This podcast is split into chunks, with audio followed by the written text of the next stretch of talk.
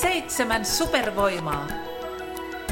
Podcast vahvuuksista, joita näkövammaisuus voi tuoda mukanaan. Kuunteleminen, Uteliaisuus. rohkeus, tuen vastaanottaminen, sinnikkyys, resilienssi, Oman arvon tunto. Osa kuusi. Uteliaisuus.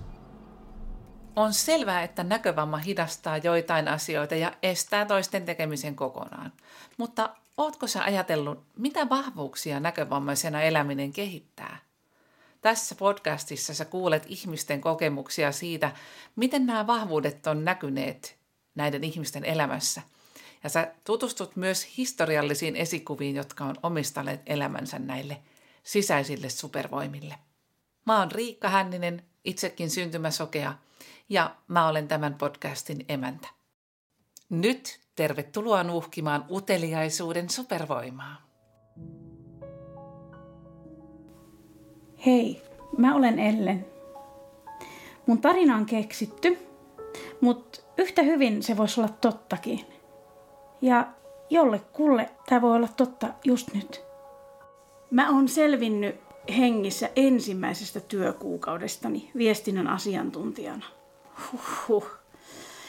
Jestas mikä kuukausi. Sen lisäksi, että mä oon opetellut uusia työjuttuja, mä oon myös opetellut uusia reittejä, kuunnellut uudella innolla ruudunlukijan papatusta, ja ties mitä kaikkea sokko ekstraa. Siis nyt jos mä voisin, niin mä ottaisin äkki lähdön johonkin etelään, sanoisin vaan kaikelle vähäksi aikaa, että hastalavista. Tai lähtisin vaikka kansainvälisille eläinkoulutusmessuille fiilistelemään. Voi että se olisi kyllä tosi. Mutta kun sä et voi, koska vamma. Koska sokerus? Ihan turha haaveilla sokkona. Yhtään mistään extemporea No niin on, kaikisia hiinolla.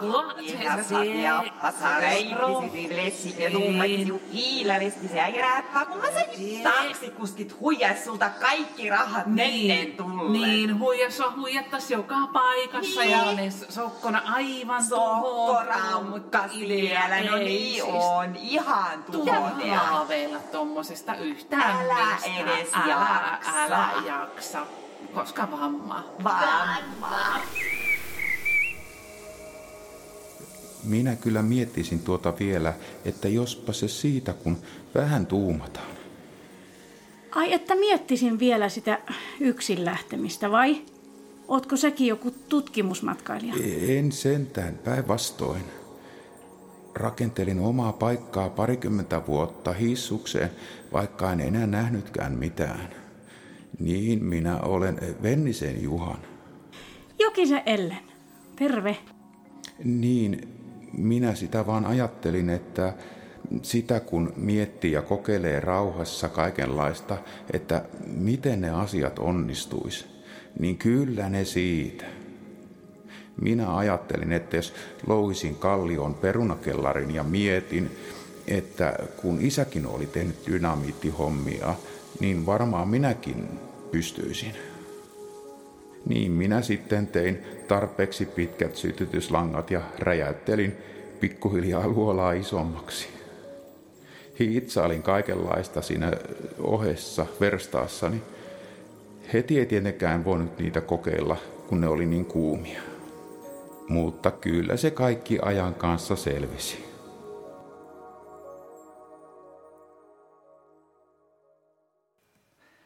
Juhan Vennisen kokeilut on kyllä niin hurjaa, että jos niistä ei olisi tehty dokumentteja, niin mä ajattelin sen, että onkohan toi tottakaan. Mutta totta se on, Juhan Venninen on ollut ihan oikea henkilö.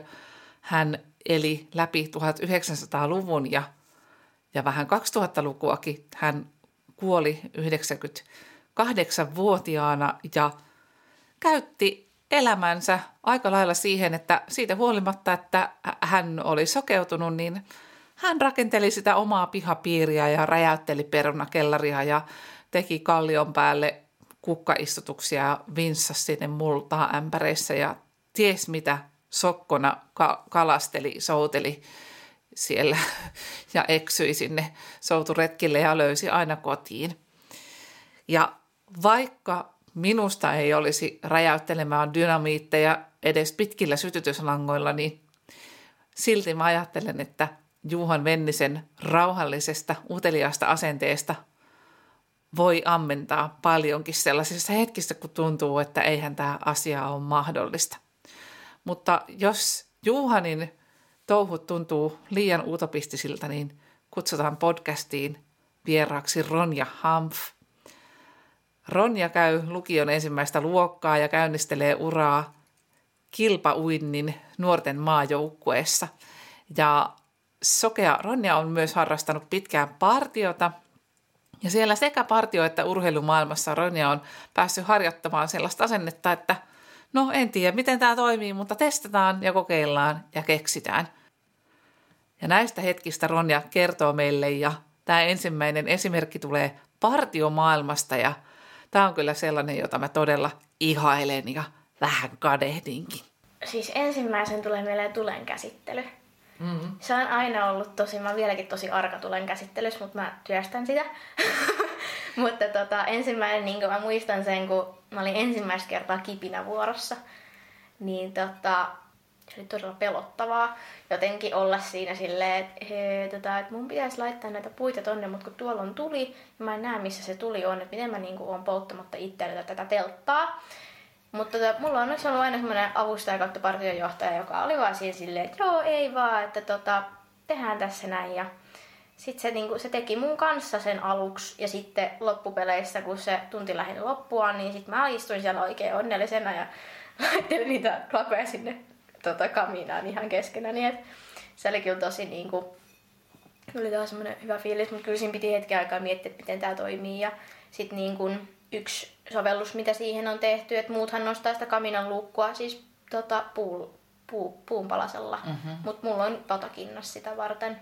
Joo. Että tota, se puupalanen on vähän vaarallisempi, kun se voi lipsahtaa se kaminan luukku siitä ja sitten ei tiedä, että polttaako kätensä vai mm-hmm. leviääkö sieltä kipinöitä. Et se on parempi, että siihen on sitten patakinnas, niin siinä on siihen ote ja siihen on, on niinku turvallisempi. Osaatko sitä vielä eritellä, että millä sä niinku sitä sitten otit haltuun ja uskalsit tehdä sitä? No siis mä luulen, että yksi iso tekijä on se, että mulla oli just toi, tota, hän toi mun partiojohtaja, niin että hän oli siinä, kun se toimi mulla koko ajan filminä ja sitten tota, teki tosi paljon silleen, jos, ah, siis alussahan se meni silleen, että hän suurin piirtein pakotti mun käden sinne. Että oli silleen, että joo, että laita vaan sinne, että et sä vielä ole lähelläkään sitä tulta. Ja sitten niinku, me siirryttiin siihen vaiheeseen, että hän sanoi, että voi laittaa vielä, vielä, vielä vielä ja siinä niin kuin alkaa mennä raja. Ja sitten mä opin itse tuntea sen kanssa, että missä se kuumuus meni. Mä en ole ikinä polttanut itteeni, mikä on musta aika hyvä saavutus. Mutta tota, niin kuin, se, oli se, se tulen käsittely oli semmoinen, että se vaati niin kuin apua kyllä. Että sitä mä en olisi ikinä ruvennut tekemään itse. Se on, se on pelottava elementti, se tuli niin kuin, kun ei näe ja pysty hallitsemaan sitä näön varassa. Mutta onhan se niinkin, että jos sun mieli olisi kieltäytynyt ja sanonut, että mä en pysty, mm laittamaan niitä klapeja sinne kaminaan, niin eihän, eihän se olisi, tehnyt. vaikka kuinka ei. se joku olisi ollut siinä, niin se ei olisi tapahtunut. Ei, mutta kyllä mä, niinku, mä oon aina ollut vähän semmoinen, että mä haluan tehdä, että se oli koko ajan semmoinen, että mä haluan tehdä tämän, mutta pelottaa. Niin mä aina vähän ollut semmoinen, että no pelottaa vaan, mutta tehdään silti. Että niinku, ei anna sen niinku, pelon estää, että se on tosi moni, tosi tosi moni asia, niinku, missä se on näkyy, että uteliaisuus ja rohkeus on kyllä ollut kaksi semmoista asiaa, mitkä on auttanut mua tosi paljon eteenpäin. Nämä jännästi limittyy toisiinsa nämä, nämä supervoimat, koska nimenomaan että se vaatii sitä rohkeutta, että sä Jep. toimit, vaikka sua pelottaa. Ja sitten se, tähän limittyy myös sellainen supervoima, tai mä ajattelen, että se on supervoima, se tuen vastaanottaminen, Kyllä. johon päästään seuraavassa jaksossa. että se tekee meistä oikeasti vahvempia silloin, kun se me otetaan sitä oikeassa paikassa Jep. vastaan sitä tukea. Kyllä. Että sä tarvit jonkun, joka, jonka kanssa työnsit niitä klapeja sinne kaminaan. Ehdottomasti. Kyllä se sen vaatii todellakin. Koska niin kun, niin, joissain on vaan helpompi, että se on joku toinen, joka potkii eteenpäin, jos siitä meinaa tulla niin kuin pukupöpsy. Yksi tosi jännä on toi ryhmän ohjaaminen, että ehkä sanoisin, että mun vahvuuksi ryhmän ohjaamisessa, että mä oon tosi niin kuin, kuuntelen paljon ja ehkä silleen. Mutta sitten toisaalta haaste, tosi iso haaste on se, että iso ryhmä on tosi vaikea vetää, kun ei tiedä missä ne kaikki lapset hiihtelee ja niin kuin, että kuka tappelee ja kenen kanssa ja keneltä tulee verta näistä ja kuka itkee ja näin poispäin, niin se on ehkä ollut vähän semmoinen, että miten tämä nyt hoidetaan. Niin sit mä oon yleensä todennut, että jos mun pitää vetää esim. sudenpennuille, jotka on 7-10-vuotiaita, niin tota, mulla on pakko olla siinä joku toinen mukana. Tai sit niin mä vedän maksimissaan kolmelle sudenpennulle ohjelmaa kerralla. Et siinäkin on ehkä se, niin kun, että tämä ei onnistunut, voisiko se onnistua näin päin. Ja... Niin sä oot saanut siitä niin kuin jonkun, että sä haluat vetää niitä ryhmiä. Kyllä.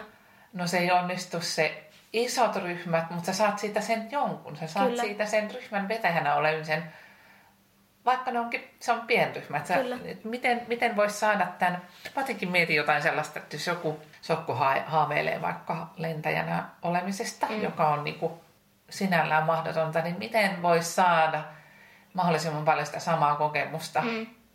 ilman, että täytyy just se olla se, se lentäjä. Että mi- miten voisi saada sitä samaa Jep. miten voisi päästä niin kuin, lentokoneeseen jonkun toisen kanssa ja ohjata sitä. Tai että se voisikin olla tällainen se polku mm. vähän niin kuin kaikissa unelmissa. Kyllä. Tai jos joku haaveilee siitä aivokirurgina olemisesta, mm. niin mikä siitä on sellaista, minkä voisi tuoda. Ei voi tehdä sitä aivokirurgian työtä, mutta mikä siitä, mikä elementit siitä voisi olla sellaista, minkä voi tuoda siihen omaan Jep. elämään. Kerro nyt vaikka siitä urheilumaailmasta, että mitä sä oot siellä ratkonut. Yksi niin kuin isoimmista oli varmaan semmoinen, että mistä tietää, että, että pääty tulee, kun oli semmoinen, siis niin tietenkään ei näe sitä päätyy. Ja sitten vielä siinä vaiheessa ei ollut niin rutinoitu, että pystyisi laskemaan niin kuin käsivetoja tai mitä. Tota, sitten ensimmäisen, niin kuin, ensimmäinen sovellus oli semmoinen, että avustaja vedessä mukana ja sitten sillä on niin kuin teelusikat, joilla se sitten tota, niin kuin, kilisteli siellä veden alla. Ahaa. ongelma alkoi olla sit siinä, että jos itse niin puhalsi ulos samaan aikaan, eihän sitä kuullut. Joo. Niin sit pari kertaa saattoi käydä silleen hassusti, että osui vähän seinää. No tota, sit me ruvettiin miettimään, että mitenköhän nämä niinku proot tekee, että niinku mikä homma. Ja sitten vähän piti googlettaa ja sitten oltiin silleen, hei, nämä mätkii toisiaan päähän tää merkinantaja. Että se on niinku tuolla kuivalla maalla ja sitten se niinku sieltä tökkii jotenkin, kun se reuna tulee. Mä oot, okei, okay, selvä. Ja tota, sitten ensimmäinen muista just jutettiin mun avustajan kanssa, tai yhden avustajan kanssa, että tota, mä oon kokenut semmoisen evoluution tai merkinnantaväline. Mm-hmm. Että tota, ensin se on semmoinen perus uima, uima lötköpötkö, semmoinen patukka, mitä uimahalleissa on nyt Joo. sillä. No tota, se alkoi olla vähän epätarkka, kun se on aika pitkä ja se on aika semmoinen, just semmoinen flödö. Niin tota, mä semmoinen jännityspeli, että osuuko vai eikö osu. Ja sitten mä rupesin askartamaan, että mä olin, että nyt ihan toimi. Että miten tätä voisi parantaa. No ja sitten me parannettiin se sille askareltiin valkoisesta kepistä ja tennispallosta joku versio ja vuosi sitten. Se oli tosi pitkään käytössä, se oli tosi toimiva.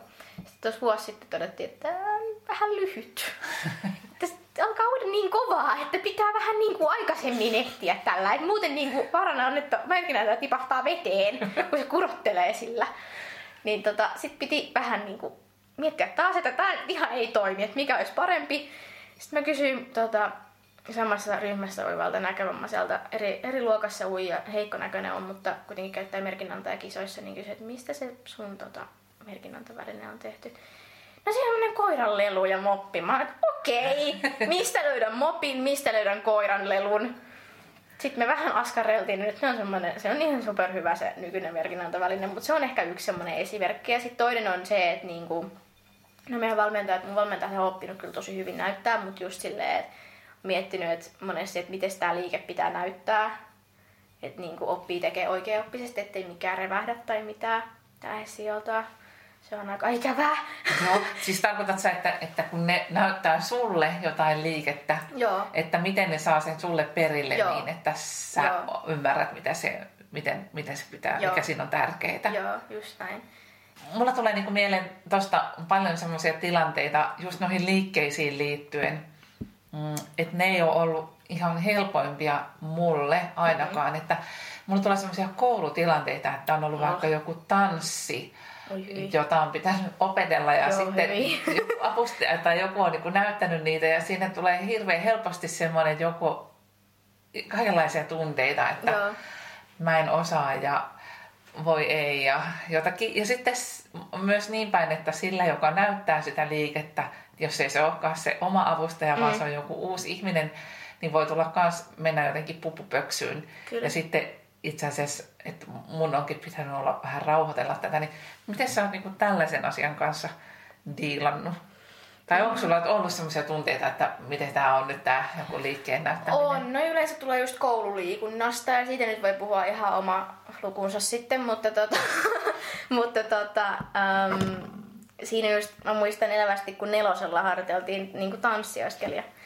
Se oli kyllä eri mielenkiintoista kuin se liikunnan opettaja, kenen kanssa mä en ikinä tehnyt yhteistyötä. Sitten se vaan oli silleen, mä en ole ikinä opettanut sokeita tanssimaan, mä, että mä en osaa tanssia. Mm-hmm. ei mitään. Sitten se otti mua niinku lahkeesta kiinni.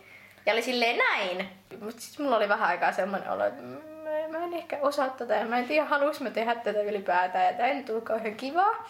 No ei mitään, sitten mä lähdin miettimään, että miten tätä voisi niinku, miten tämä voi, niinku, miten mä opin tää tanssin. Ja koska perfektionisti, mikä perfektionisti, niin oli silleen, että mun täytyy olla tässä paras. Ja tota, sitten mä olin silleen, hmm, kuka osaa tanssia mun lähipiiristä? Mä silleen, no niin, mummo. Ja sitten tota, sit mä menin mummon luokse. Ja tota, oli silleen, nää on nää ja nää tanssit. Sitten mummo oli silleen, en mä osaa niitä puoliakaan tanssia, mutta ei se mitään. Siis se kaivoi tietokoneensa esiin ja otti YouTubesta, katsoi, katsoi pari kertaa läpi ja oli silleen, joo, nyt mä osaan. Sitten se opetti mut tanssimaan. Mä olin silleen, hmm. Tästä tulee mieleen sellainen asia, että se uteliaisuus tai se, että mä mietinkin, että voisiko tämä olla mahdollista, niin se ei rajoitu pelkästään minuun Mm-mm. tai meihin, vaan että joskus sitä pitää, että mun tarvii niinku kouluttaa niitä Kyllä. muitakin ihmisiä siihen samaan. Jep. Mulla tuli mieleen, kun sä kirjoitit silmäterässä semmoisen kolumnin siitä, että oliko se terveydenhoitaja, joka sanoi, Joo. että miten sä voit saada töitä tai Joo. jotakin tällaista näin. Ja minkä ikäinen sä olit silloin, kun tämä tapahtui? 13. Niin mietin vaan sellaista, että, että me joudutaan aika usein vastakkain myös niiden muiden ihmisten, se ei niinku riitä se, että on, miten me ajatellaan, mm. mikä meille on Jep. mahdollista, vaan me joudutaan vastakkain niiden muiden ihmisten käsitysten kanssa, että sokeat ihmiset ei tee töitä. Mm-hmm. Ja se voi ollakin aikamoinen paikka. Mm. Ja jotenkin jos ajattelen, että 13, mulla tulee itselle mieleen, että 9. luokan terveystarkastuksessa terveydenhoitaja sanoi, että mä muille jaoin tällaisen lehtisen, missä on sitten täällä kondoomi täällä lehtisen välissä, mutta sinähän nyt varmaan tätä tarvii. Ja Just. mä en todellakaan, vaikka mä olin aika sanavalmis, mutta en siinä tilanteessa, mulla meni ihan luukurkkuun. Joo, noissa tilanteissa menee aina luukurkkuun, kun sitä on silleen, Ai niin, että mä olinkin tämmönen outo tapaus jotenkin niin kuin muiden mielestä, kun ei sitä itse muista, ei se itse aattele. Koska meille se näkövamma on silleen, no tää nyt vaan minä ja tällä mä niin kuin hypin täällä menemään. Ja sitten tota, sitten on silleen, että joo, eipä tässä. Ja sitten sit menet jonnekin ja sitten joku on taas, niin kuin joku heittää taas tommosen typerän kommentin ja sitten sä oot silleen, aivan, että joo. en mä ollutkaan niin normaali kuin mä kuvittelin. Joo. Että siinä se vaatii ehkä semmoista tupla uteliaisuutta Kyllä. ja sinnikkyyttä, että mä en ota tota, ton kommenttia todesta. Jep. Se vaatii sen, että sä oot utelias sekä itses puolesta, että sun pitää myös olla utelias muiden puolesta. Ja olla silleen, hei, tiesitkö, että ö, vaikka olenkin sokea, niin voin silti tehdä töitä ja saada palkkaa niin kuin, silleen, että se ei ole semmoinen, että teen vapaaehtoistöitä, vaan teen ihan niin kuin, töitä töitä, mitä se niin kuin, terveydenhoitaja siinä kysyy, että pystytkö tekemään niin kuin, palkkatöitä Hmm, maailma ei ole vielä ihan valmis ja uteliaisuuden supervoimaa tarvitaan aika paljon. Kuunnellaan vielä Ronjan ja Juhan Vennisen neuvot tilanteeseen, jossa tuntuu, että eihän tämä nyt voi olla mahdollista, mitä mä haluaisin. Kaikki on mahdollista, jos haluaa itse yrittää, jos riittää tahtoa ja itsepäisyyttä ja uteliaisuutta siihen, että sen haluaa toteuttaa. Joo, melkein kaikki on mahdollista. Ehkä välillä pitää vähän soveltaa ja välillä ehkä on vähän ikävää, mutta kyllä siis loppupeleissä on mahdollista. Mikä se on se palkinto, minkä sä oot saanut siitä, kun sä oot yrittänyt ja soveltanut? Se on ollut onnistuminen. Mä en tiedä mitään parempaa tunne kuin onnistuminen siinä, että mä oon, mä oon onnistunut jossain, mitä mä oon pitkään halunnut ja haaveillut. Ja sitten myös se, että niin on, on oppinut itsestään ja oppinut omista rajoistaan aina enemmän. Se on tosi siistiä. Niin, että jos oikein tosissa haluat jotakin kokeilla, niin istutaan ja tuumaillaan, miten se onnistuu. Kun ei ole kiirettä, niin sitä mietiskelee ja kokeilee. Niin monet asiat onnistuu kyllä. Ellenin tarinassa esiintyivät Ellen, Mira-Maria Kuudanpaiste, mielen nakertajat Marianne Tenham ja Riikka Hänninen, Juhan Venninen Seppo Luusalo, tunnusmusiikki Andre Louis, muu musiikki Stefan Pijon kautta mainois.net, käsikirjoitus, ohjaus ja tuotanto Riikka Hänninen, oman tarinansa kertoi Ronja Hanf.